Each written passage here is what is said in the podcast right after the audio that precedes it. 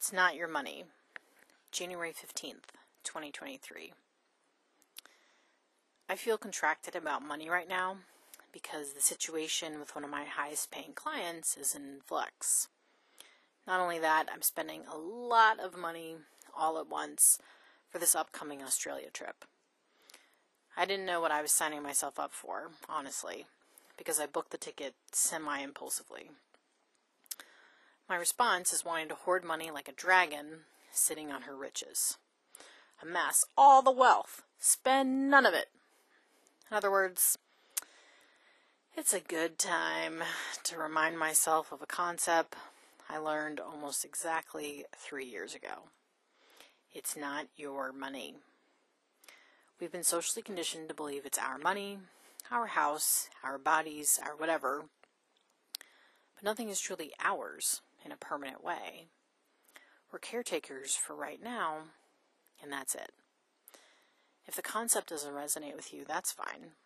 But I find it helpful to remember everything belongs to the divine beloved because it helps me feel more relaxed. Whenever I think something is mine, I start grasping, controlling, and getting overwhelmed. If I think money is mine, I start freaking out when I spend it, want to stockpile it when I receive it, and worry about how to get more. I start wondering if I spent too much on the plane ticket, if I chose the wrong hotel, and maybe I should cancel this once in a lifetime experience to stay home instead. It's not fun, and it's also no way to live. Life is about giving and receiving, not only receiving. The solution to the fear I'm feeling comes down to faith. Faith is not rational, scientific, or evidence based. Faith is the opposite of all of those things. It's belief without proof. That's not just my definition. The dictionary defines faith in the same way.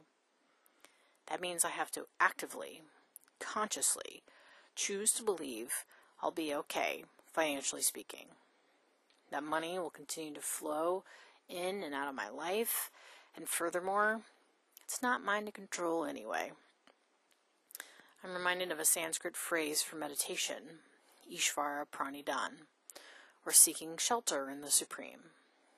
My spiritual teacher says Ishvara Pranidhan also implies implicit faith in the divine, irrespective of whether one lives in momentary happiness or sorrow, prosperity or adversity.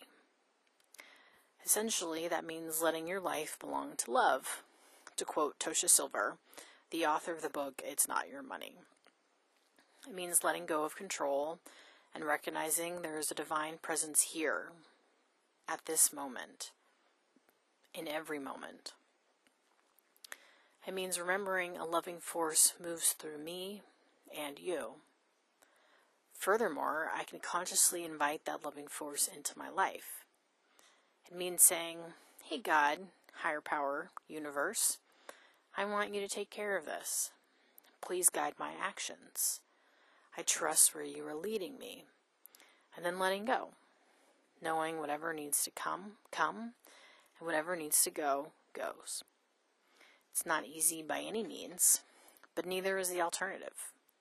I'd rather feel happy, joyous, and free than sad, depressed, and imprisoned. For me, that means trusting and surrendering. I dream of a world where we remember nothing in this universe is truly ours. A world where we recognize there is a power and presence that's in charge. A world where we put our trust in something greater than ourselves. A world where we're able to surrender and let go of our micromanaging tendencies and fully trust all true needs will be met, and often in amazing and wonderful ways a world where we understand it's not our money. Another world is not only possible, it's probable.